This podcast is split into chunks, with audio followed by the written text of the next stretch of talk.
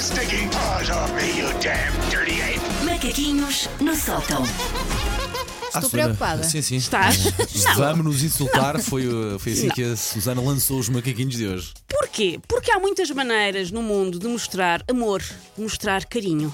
Mas eu defendo que nenhuma delas escorre tanto mel e fofura como insultar as pessoas que nos são queridas. Tipo, ganda bitch. Sim, exatamente.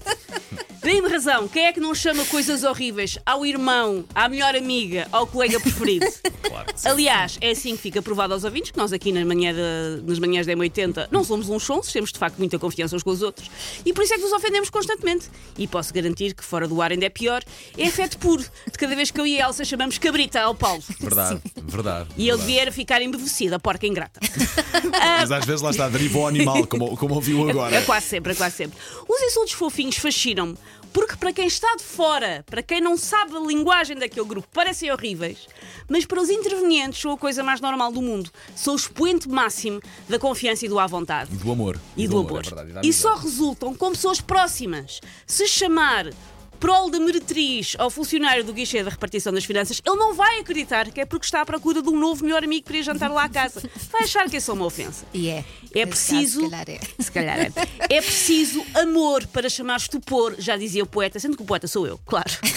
Mas estupor, estás a usar, usar palavras muito brandas e Estou tiro-te a o usar chapéu palavras nestes muito macaquinhos. brandas porque é de manhã. Pois pá, Que é porque rádio. eh, Pronto, normalmente esse, esses, pronto, é, af- é um pouco pior. Ali, esses afetos às vezes eh, são é palavras exatamente que por aí que vamos entrar. Se alguém chega a um grupo, cumprimenta todos os intervenientes simpaticamente e a outra em específico diz: Como é que é? Palavra que rima com a freguesia de Montabrão.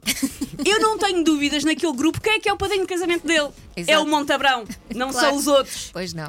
E quem não tem um grupo de WhatsApp com as amigas de sempre a chamar-lhe qualquer coisa como a javar das vacarronas, não sabe nada sobre a amizade, sobre a entreajuda.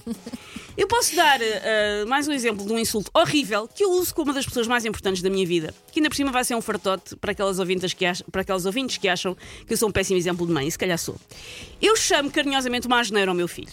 Como assim? Eu tento que ele não ouça. É uma é uma coisa entre mim Podes- e o pai. Eu podes tento que dizer ele na ouça. Vou, vou tentar que se perceba qual é. o chapéu, Susana. Ah, eu tento que ele não ouça, é assim uma coisa em surdina entre mim e o pai. Mas às vezes, quando ele está a ser um reguila fofinho, lá me sai. É uma palavra que não se pode, portanto, dizer na rádio, mas é uma derivação do órgão sexual copulatório masculino Oh meu Deus. com et no fim. Já sei. É um continuo adorável, não é? Eu também acho. Há betas que chamam assim, quiquinhas, tetecas. Eu chamo et, mas et, porque sou uma suburbana da linha de Sintra e sempre serei. Olha, e cada um é para o que Já nasce. tens aqui um ouvinte contigo, eh, com todo o respeito à nossa querida ouvinte Carla Galveia. Sempre fui porcaria pequena e pingente encardido. Oh, é É fofíssimo, é claro. fofíssimo. A pessoa responde com oh, ela gosta de verdade, é si. verdade. Isto é, É amor, amor. isto é amor, isto é amor.